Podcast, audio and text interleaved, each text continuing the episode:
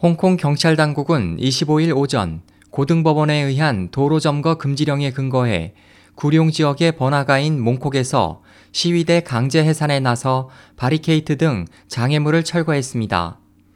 이 과정에서 경찰은 최루제가 들어간 방수 스프레이와 후추 스프레이, 경봉 등을 사용했으며 경찰견도 투입시켰습니다.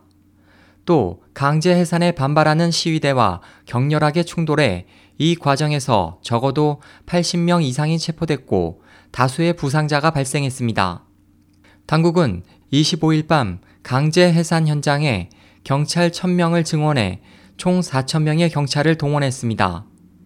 홍콩의 대규모 민주화 시위는 26일 60일째를 맞이했으나 이날 오전 8시에도 몽콕에서 두 번째 강제 해산이 시작됐습니다. SOH 희망지성 국제방송 홍승일이었습니다.